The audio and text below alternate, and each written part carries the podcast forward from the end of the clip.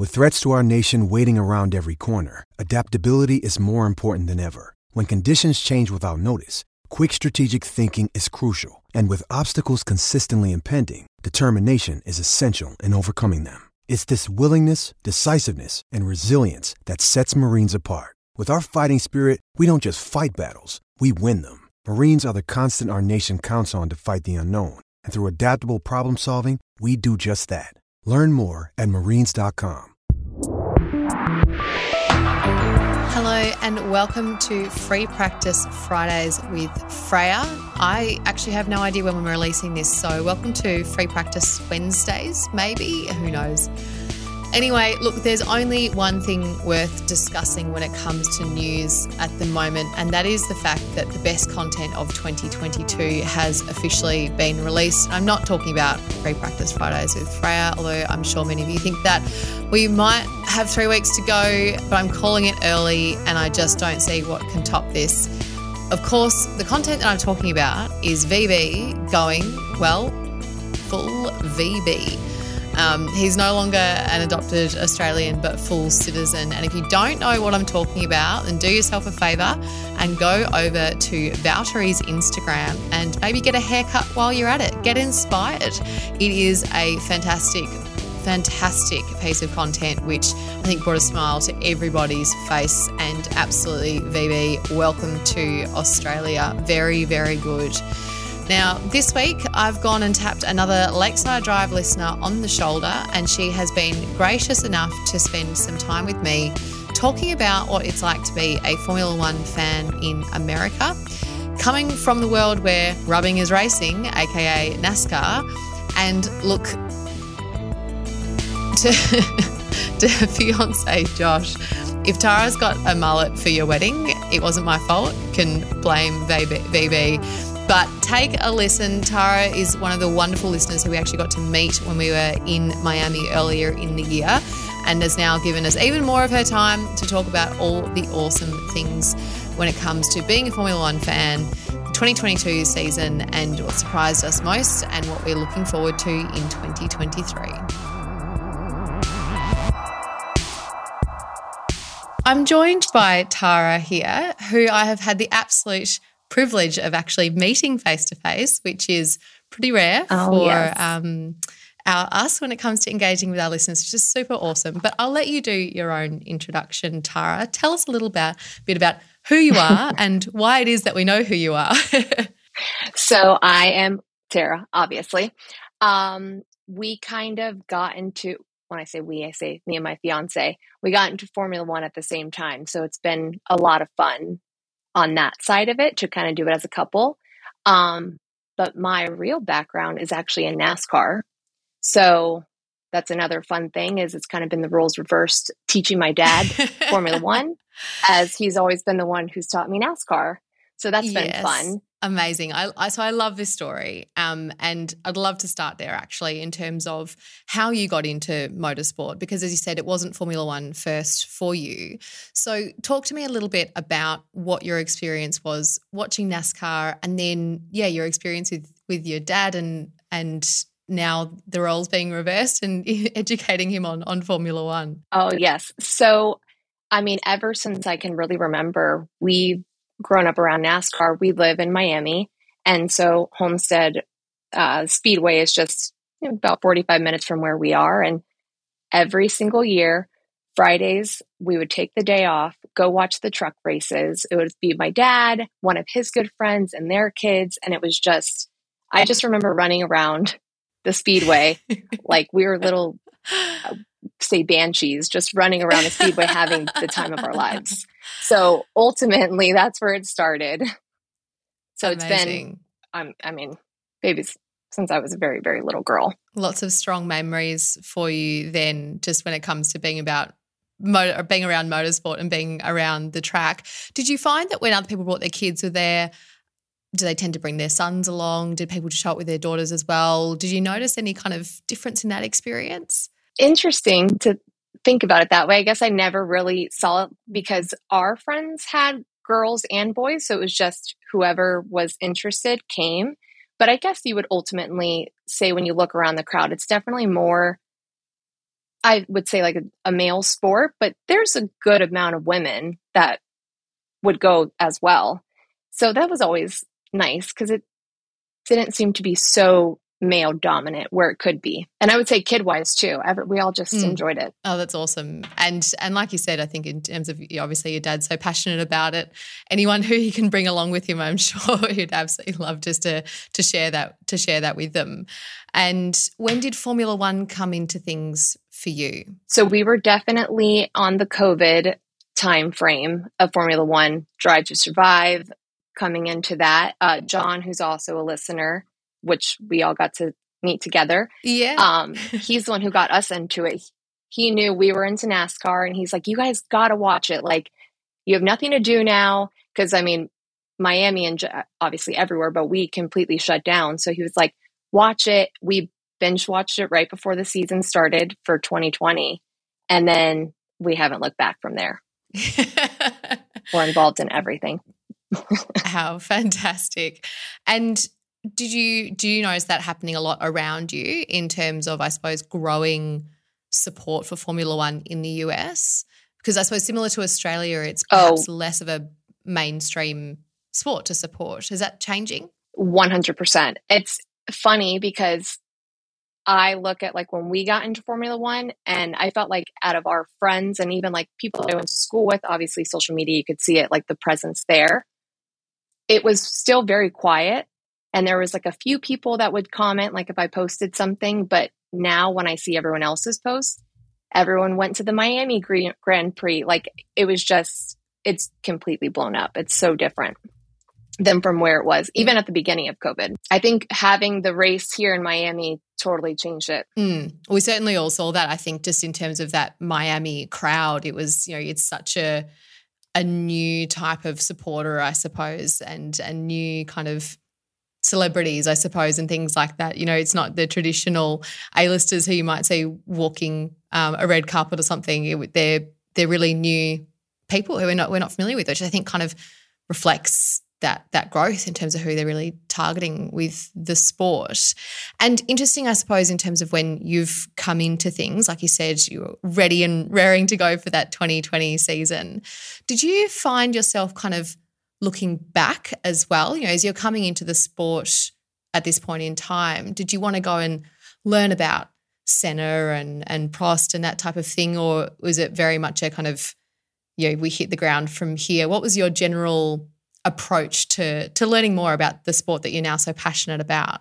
I think in the beginning it was like I guess because it all happened so fast. Like when we watched it, because we were going into, he's like, you got to watch it right before the season. Like because the season was just about to start. And so it was like we were mainly focused on what was in front of us, but as we watched it more, and not only like just Drive to Survive, just racing it like Formula One in general, you find yourself going backwards now because you, as you listen to it more, when you're listening to the commentators and the broadcasters talking about it, it's like, oh, now I want to know this side of it and know this side which is one thing that I like about this podcast is that you get a little bit of, you know, you guys go backwards a little, but you're still looking forwards. You get a nice feel for everything. Yes, like you said, I think as you kind of because I'm I'm not dissimilar in a lot of ways. Like I I haven't been watching Formula One since I was a kid, which I know lots of people, including our many of our listeners, have. But it's almost the more you the learn you learn from a historical perspective, the more you're actually able to get out of the current series as well. Is that your experience? Yeah, I would say so. Yes. And do you still watch NASCAR, given that that's where it all started? yes, uh, yes, we do. Um, not, I would say we watch more Formula One. We watch every race when it comes to Formula One. NASCAR, it goes in and out, but there's definitely certain tracks that you want to watch. The road courses are always so much fun. Um, there was one day in the Discord that I was talking about it, and it was probably one of the more wild races. And because it gets interesting too. It's not it's not all you know just going around in circles. There's a lot of as much as people are like, oh, NASCAR's not really racing. I'm like, no, but it is. There's still a lot going on there. It's definitely still racing. Like you said, there is plenty going on. I think we just need to we need to become more educated in it to be able to to talk about it um, in in more depth and and really understand it. Much like we would say about about Formula One um, to people who who don't watch it, and they would just say, "Oh, isn't it just fast cars going round a circuit lots of times?" And as as we all know, there's so much so much more to it. What is it that keeps you hooked Exactly. now? So you now that you're a bit more familiar with, I suppose the stories and the support, the sport, and that type of thing. You said you watch every race. You know, you don't don't miss a, a, Formula One race. What is it about the sport that that you love that really just keeps you watching, keeps you hooked? You know, I was thinking about this because when I look at NASCAR and I look at Formula One, I feel like Formula One's did a really good job. Obviously, Drive to Survive has really helped that create a storyline too, and you get to know. You've been able to, I I guess you would say, I mean, I know we're all not Sky fans, but they allow you to get inside. Mm. they allow you to see inside. And I think that that's one thing that stood out as the difference between the two and kind of what's captivated you. But just in general, I think I'm just a sport, like, I love sports in general, not just NASCAR or Formula One. I mean, I'm into football, all of it. I'll watch it all but I like that you get the relationship to it, which I think is probably what's kept the most. I would say. Well, it's something that's really changed as well, which we, we talk about a little bit on on this podcast, insofar as there didn't used to be the accessibility that there is now when it comes to not just the drivers, but the other people who are involved with Formula One and Drive to Survive has obviously been a big part of that, but also through all of the other amazing content creators who are out there kind of showing different perspectives and through all the different kind of, you know, whether it's social media or or other kind of content ways ways of engaging with content through podcasts and the like. Um, you know, it is much more of a um, there's much more to learn now. There's so much more accessibility, which, yeah, like you said, as you get drawn in, you you just want to learn more. What are some of the other ways that you? Yeah, I want to know it all. Mm, yeah, I feel the same way. I feel the same way.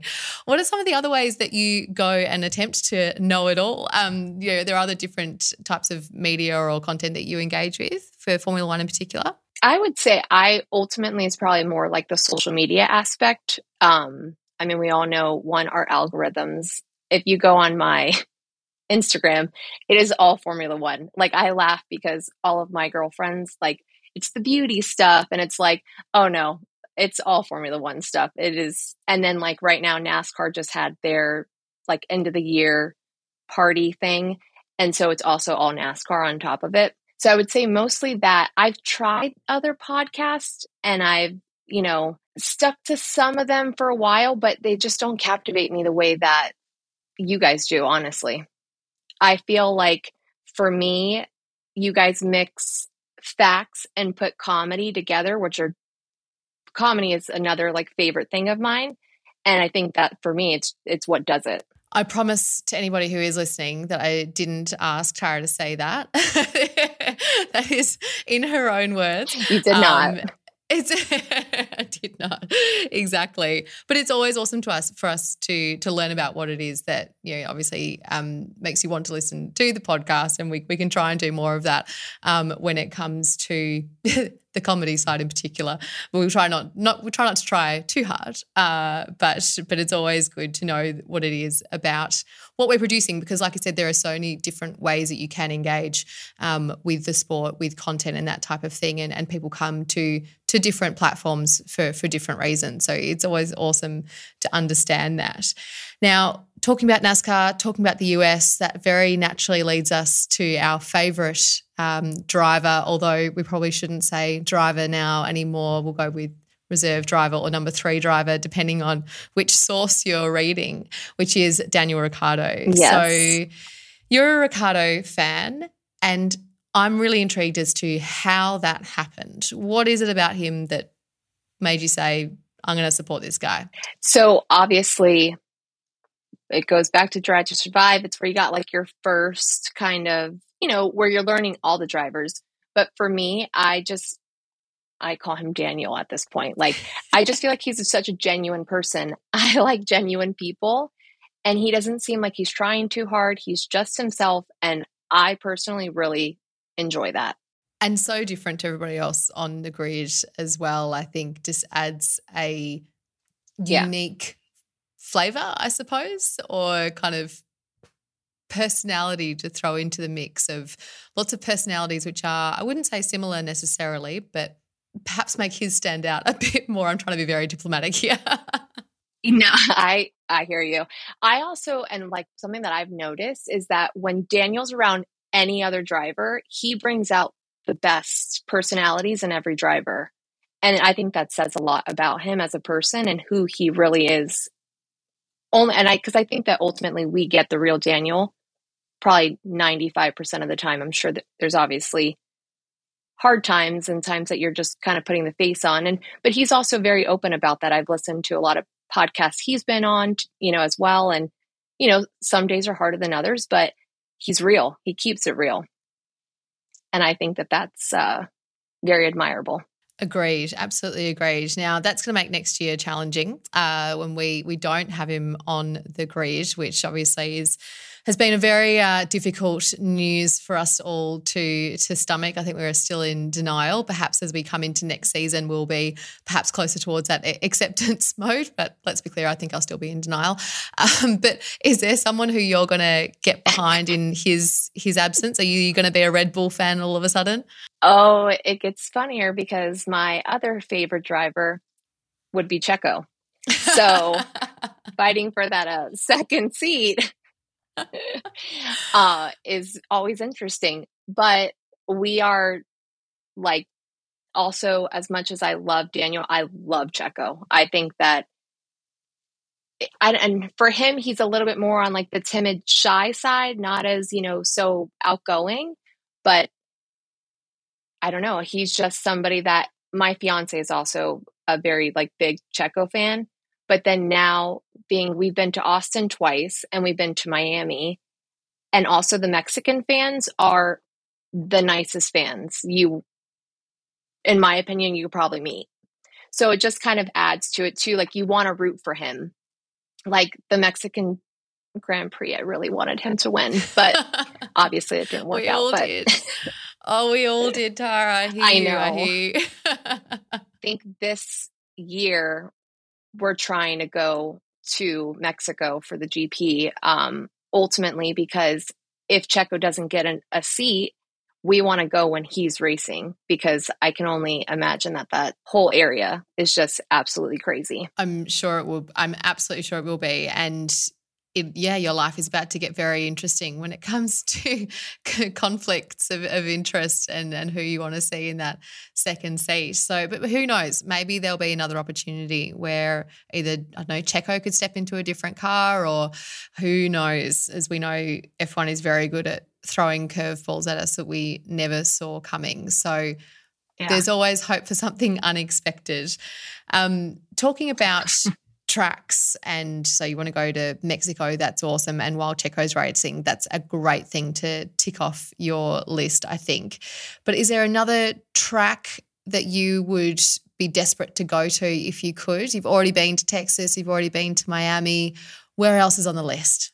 Um, well, for uh, my fiance and I are getting married, and so ultimately, Mexico's kind of thrown a loop into our uh, um, plans here because we've wanted to originally go to Italy and do Monza for our honeymoon and back in a trip together. Oh my goodness. So we amazing. might put that one on hold and then do that. So that would probably be the next one. But then going like to Austria also. I mean, ultimately, we would love to go to all of them if we can. Wouldn't we all? Do you know what? I think we, on the bucket we, list. Oh, yeah, exactly. it's so funny though. I think it's um, it's such a juxtaposition, I suppose, between you know, the people who are working for Formula One who are at you know, every race, every second race at the very least, or they might be kind of 70% of them, as we heard when it comes to how some of our te- some of the teams organize their work and the roles and people who are doing them. And then you've got who, who would, I'm sure, love to have a break in terms of saying, oh, do I need to be at every single race? Whereas you've got the fans out there going, I'll come to all of them. yep, exactly. It's it's always interesting. There's definitely two sides to everything. Yes, it's very, very true. So, thinking towards next year, you've got some very exciting personal plans um, when it comes to to getting married, and it sounds like you might have to factor in the Formula One calendar with other plans that you have coming up as well. But looking forward, what is it that you would hope to see come out of next season? So, thinking along the lines of who would you like to see up there in those kind of really competitive cars when it comes to or comes to the drivers championships um, or teams that start to really step forward? What would be some of the your hopes and dreams for the 2023 season? Uh, well i mean i would say now obviously being an american and having an american on the grid you want to see williams do well kind of see them project for a little bit better than they did you know this year. I like just a competitive sport like I felt like this year, we all know it kind of started competitive and then it just kind of inched its way a little too far. And it was just kind of like, ah, I just like the competition. I like, I will say NASCAR has done a really good job changing their car. So I think this year was the first year that they've had, it was something like, I want to say it was like 18 different winners, which is unheard of. It, that was never really a thing. And so it's fun to get the mix ups and to see that side of it all. Obviously, I know it's a little different in Formula One, but I would like a little bit more of a competitive season for everyone. I think it just makes it more interesting. It definitely does. It's very true. And I think, like you said, it's it's funny how much, you know, when Mercedes, for example, was so dominant for so long and everyone got very tired of that. But when they were suddenly potential underdogs this season, everyone started to hope for their success. You know, it's that feeling of it's not so fun for us as spectators when you're watching a, a team or a driver just run away with a championship. Um, or even to have, you know, which of these two drivers are going to win this weekend, throwing that jeopardy exactly. in is much more exciting for us. I I look back at in 2020 when Checo it was it was when he won. It was when he won in 2020. It was towards the end. It was actually the race that George went in for Hamilton because uh, he yes. got COVID. And so in the beginning of the race, I think it was Max and Leclerc that end up going out. So that kind of put them out. Checo went dead last, coming back up, which ultimately obviously gave him the seat for Red Bull moving forward. But a race like that, getting throwing it in there and just kind of mixing everything up, I would love it for every race. Yeah. well, it's you think about it when you know we had like K Mag on pole, for example, this year. It was just wild, and you love seeing everybody else's reactions. So the other drivers' reactions to his ability to do that for his mm-hmm. success that weekend, they're so happy for him, and obviously you know it creates amazing content for us when it comes to social media and and people's excitement around it. But like you said it's good for everybody. It's good for the drivers because they every win means more. And you, you can hear it sometimes in um like max's celebrations now for example. They're nothing like you hear from from other drivers when they're either a long shot at a win or it's their first one or whatever it might be. It's kind of like, oh yeah, good, good work, good work, guys. Another one in the bag.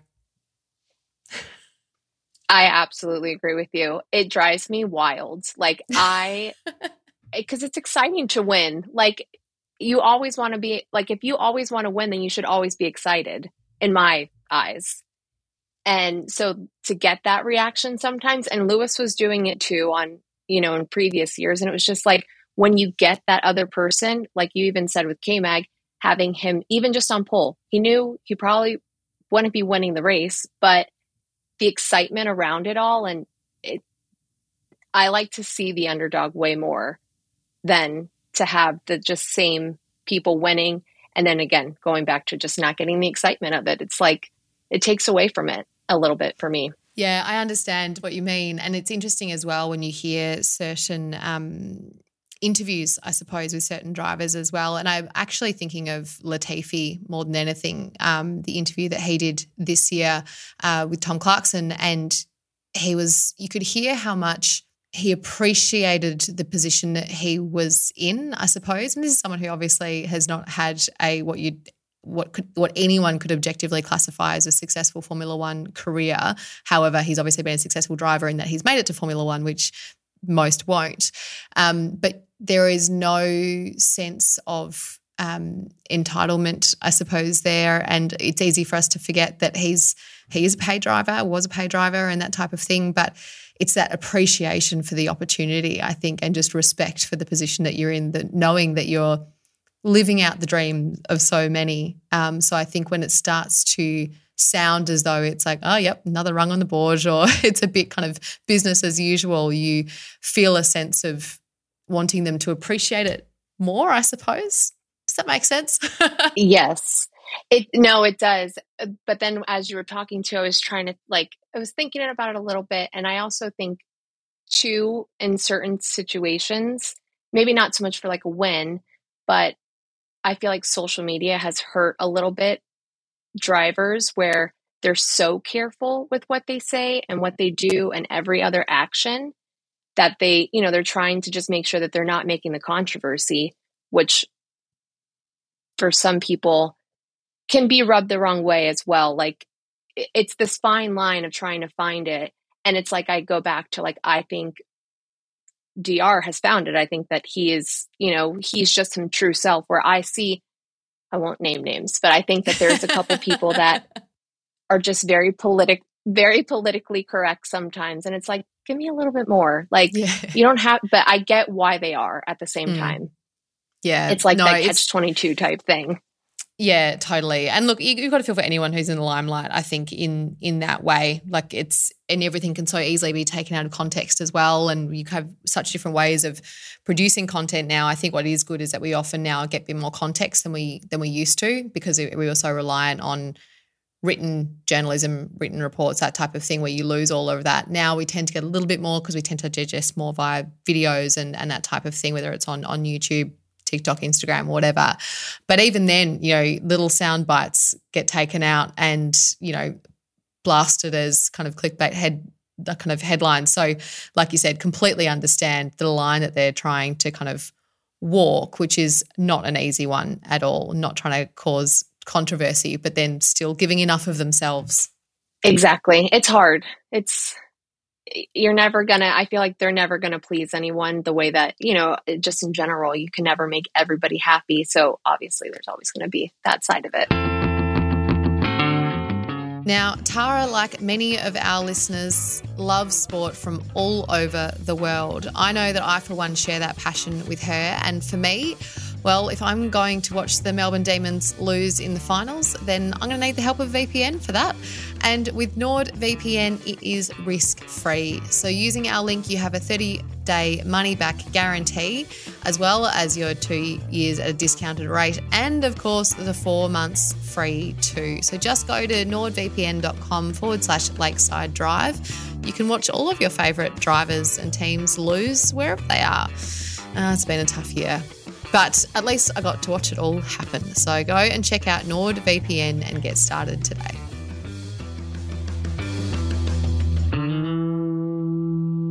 So, thinking about underdogs, and we talked about how we would love to see a generally perhaps more of a mixed results for for next year, and we want to see some of those um, you know traditional backmarkers perhaps make a bit more progress next year. But thinking about the season that's been as well, was there anyone who surprised you in 2022? And that could be people or teams. Um, was there anything that stood out to you, something you didn't see coming? Well, I didn't think McLaren would be as bad as they were.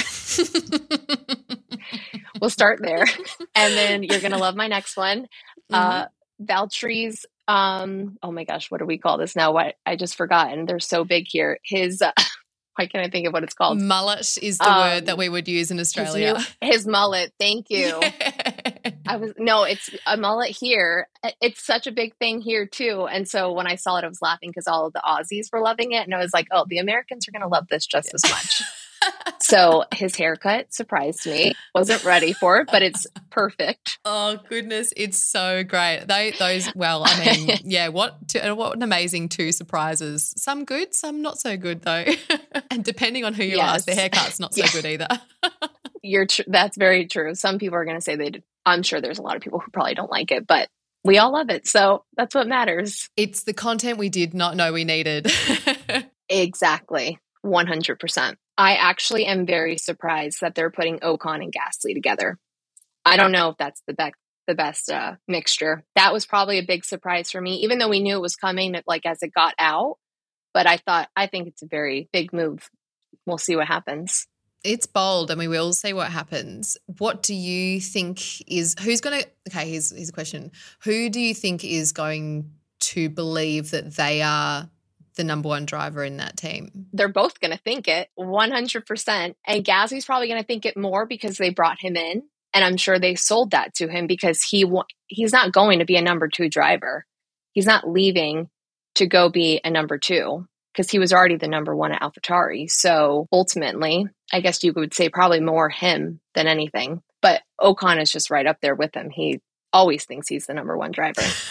he just did you see his comment that he recently just he just recently made a comment about how much work he was doing over Alonso and we're like I mean Alonso is Alonso He's ultimately done the work. He's just been doing it over decades and decades. That's all. Um, and I think what's yeah, what's funny with that, like you said, exactly. he still thinks he's number one despite being up against um, a multiple world champion. So that will be interesting. But you heard it here first, Campy. It's going to be the world class driver um, of Gasly, who's going to be the number one driver at Alpine next year. No, it will be an interesting one to see how that dynamic plays out. He's going to have to get himself out of all the chewing gum stickiness at the bottom bottom of the bin there in order to to get that number one driver, I suppose, priority where those situations do arise and there has to be a decision made, perhaps when it comes to strategy, whatever it might be next year. But it will be very, very interesting because I am kind of thinking out loud here now, but I'm not sure that we will have quite as even a pairing in in any other teams in a lot of ways that are maybe maybe Ferrari with with Carlos and and Leclerc, but obviously they're they're both kind of on a on a much higher level, potentially with much better machinery. Although we never know what's going to happen next year. But mm-hmm. you know, th- we've got other teams where you have such a distinct kind of preference, I suppose. Um, and that will be very interesting to see. So, like you said, Gasly's going to feel like he's number one because he's been brought in. But then you've got Ocon, who he will say, "Well, I've I've been here for longer, and I I know how this place works, and you're on my turf now." So it'll be interesting to see how how that plays out. I think they will probably say all the right things, at least for the first half of the season, um, because it'll be in both of their best interests when it comes to having a drive in 2024 um, to make sure that they are mm-hmm. seen as as team players and that type of thing. But that is a pairing where I wonder if if what we see is what will actually be going on behind the scenes, or if they're just doing a really good job to maintain the the teamwork um, and be able to exclaim that as loudly as they do over in Red Bull in in Alpine as well. exactly. It will be. I feel like you'll really be able to tell when they start doing content content stuff.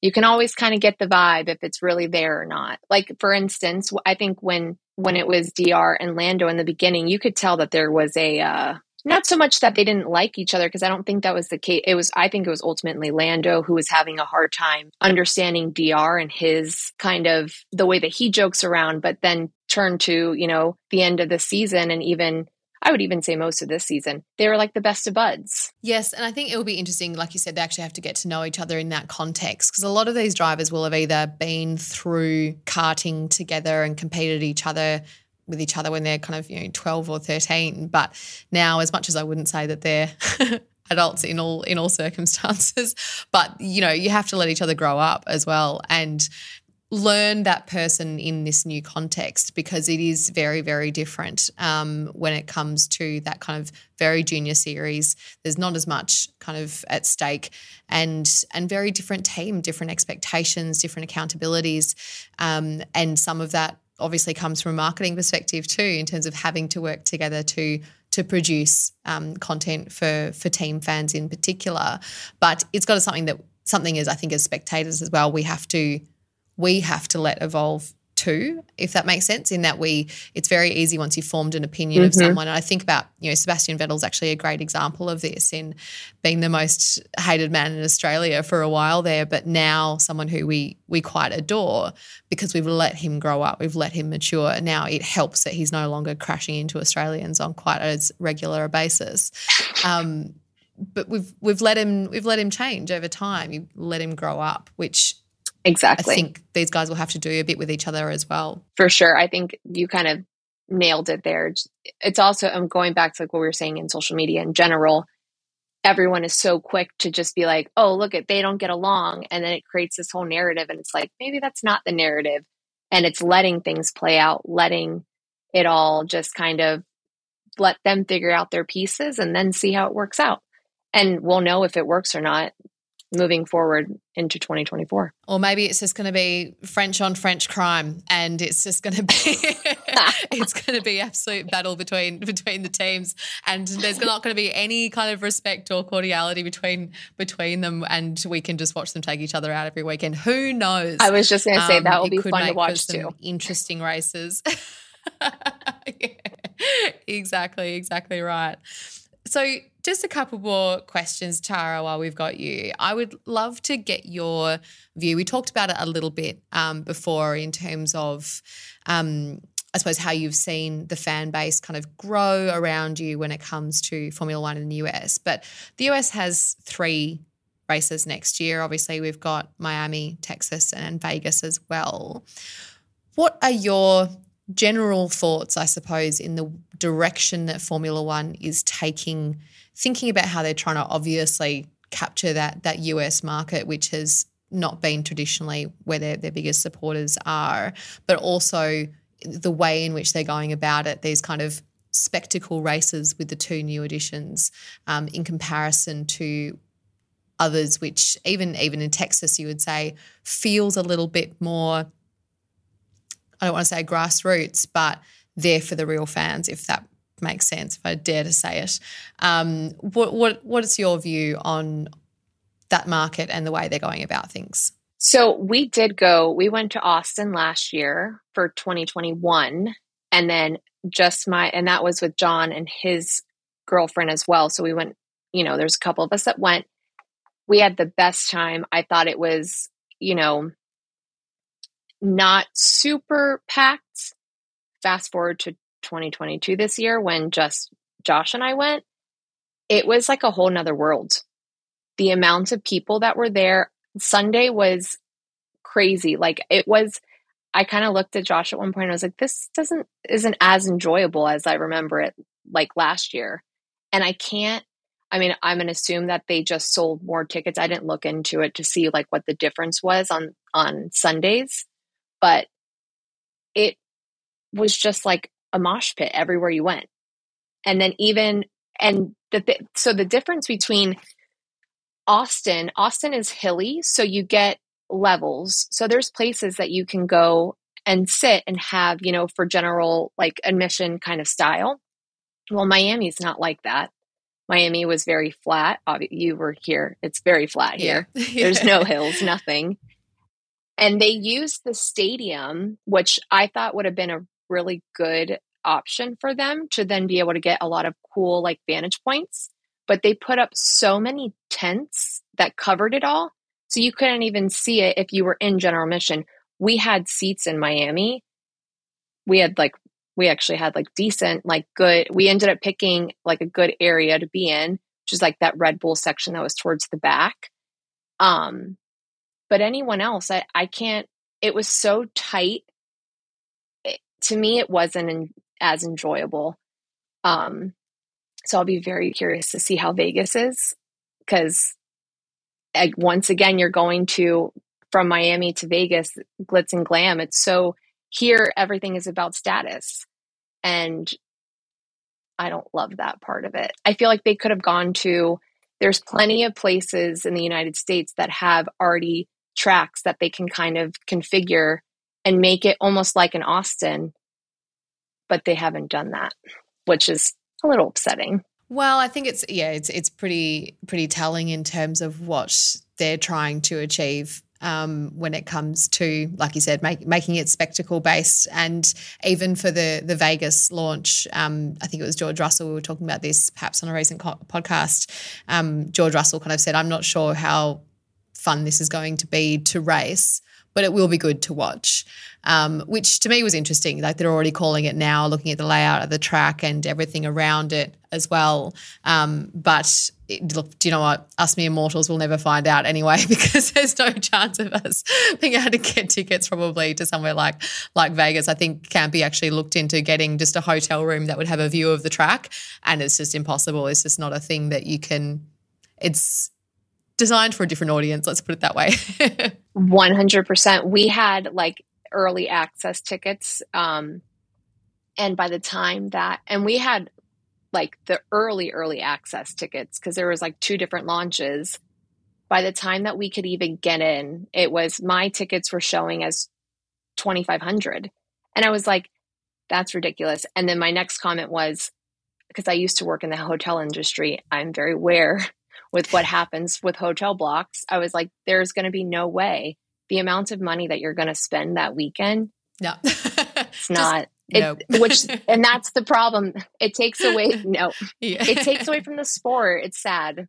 Yeah. No, I understand. I think we should all just be more like VB. Grow some mullets, get a get a VB and uh and sit in our deck chairs and, and watch from there. One of our dreams in Austin is because they have the um like the RV area. Go for the weekend, get an R that's NASCAR style. That's how it normally is in NASCAR go hang out in the like little tailgate area for the whole weekend, VB style. VB style. I love it. I love it. And VB style.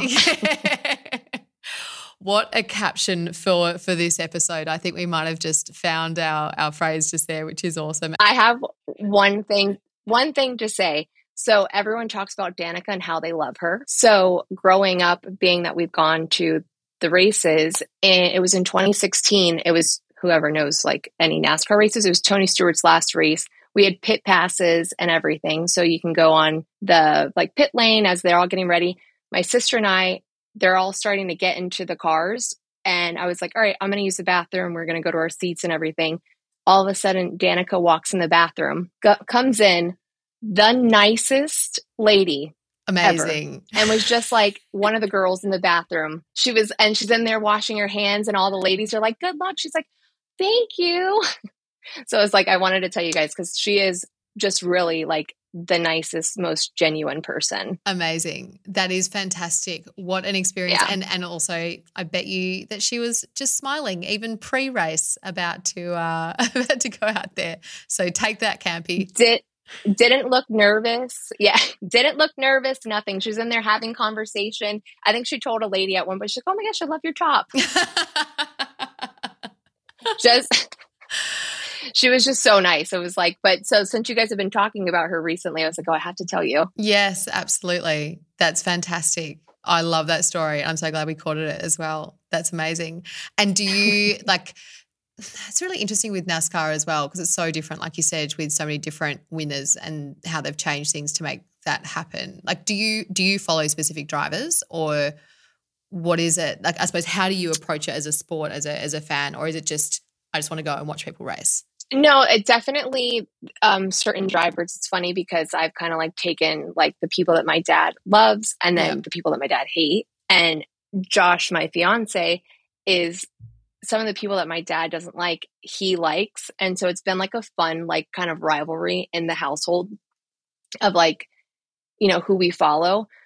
But, and I was gonna kind of say this, but I kind of, we got like off the other way. But it's interesting to see NASCAR has kind of changed and is trying to be more like Formula One in like the drama and like getting, mm, like being able okay. to like get the stories out because I think they figured out that they want to try to put the correlation and they're do, they're doing a much better job at it trying to get there with it all. Mm. But no, there's definitely um, drivers like my well, growing up, my dad was a huge Earnhardt fan, which then made him be Earnhardt Jr. But he's no longer there. But Daniel Suarez is another Mexican driver who Josh and I like love to watch and root for. And they started in a new team, him and this other guy, Ross Chastain, and they've done really well. Came in, Pitbull backs the team, which is funny. Another like Mr. random Worldwide Yeah. getting into NASCAR, supporting that. That's Mr. Worldwide. Yep, he's done. I think he did. I think it was last year that he came out and performed, and then I think he did like the driver start your engine in the at the first race. How good. Oh, that I'm gonna have to go and look that up. That Yeah, would be amazing, amazing content. I love a bit of uh, love a bit of Pitbull. I'm not gonna lie. Oh no, I do too. I like co- coming from Miami. Like old school Pitbull is like the Pitbull that I love, but his stuff now, like is like kind of more dancey, is also just as good. oh, it's good fun, but I'm I'm with you. I like. Gosh, if I reckon if you look back in my some of my older playlists, it's a real feature. I don't know who I thought I was at that point in time. Neither did anybody else. So like, why are Oh. you this like 17 year old in Tasmania listening to to Pitbull? But I, I don't know, whatever. It's I loved it. No, I hear you. Sometimes I look back and I'm like, I listened to this. Like not only Pitbull, just other things sometimes too. I'm like, probably shouldn't have been listening. Oh goodness, and singing along as well as some underage, which would have been wildly Oh, yeah. inappropriate. And the best part as well is that even now, I will sing all of their stuff like in the car or whatever else, even when they s- switch into like Spanish or whatever. And my fiance Dan will kind of look at me and go, "You realize that you don't speak Spanish, right?" You just Josh does the same thing to me. I'll go like full rap, and he's like, "Who are oh, you?" Okay.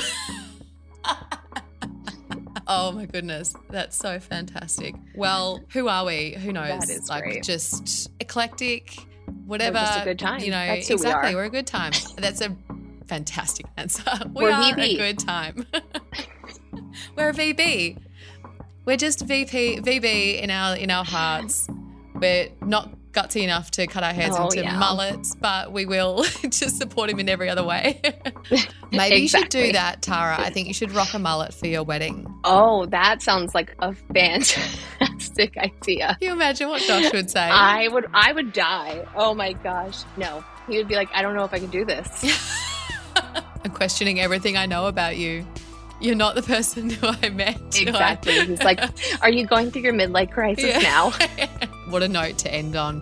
Thank you so much for joining me, Tara. That was really good fun. It was awesome to hear about your perspective on Formula One from, um, I suppose, an American fan base, but also how you've you've got into the sport as well. So thanks so much for spending some time with me Oh, and ha- having everyone get to know you a bit. thank you for having me. I had a great time.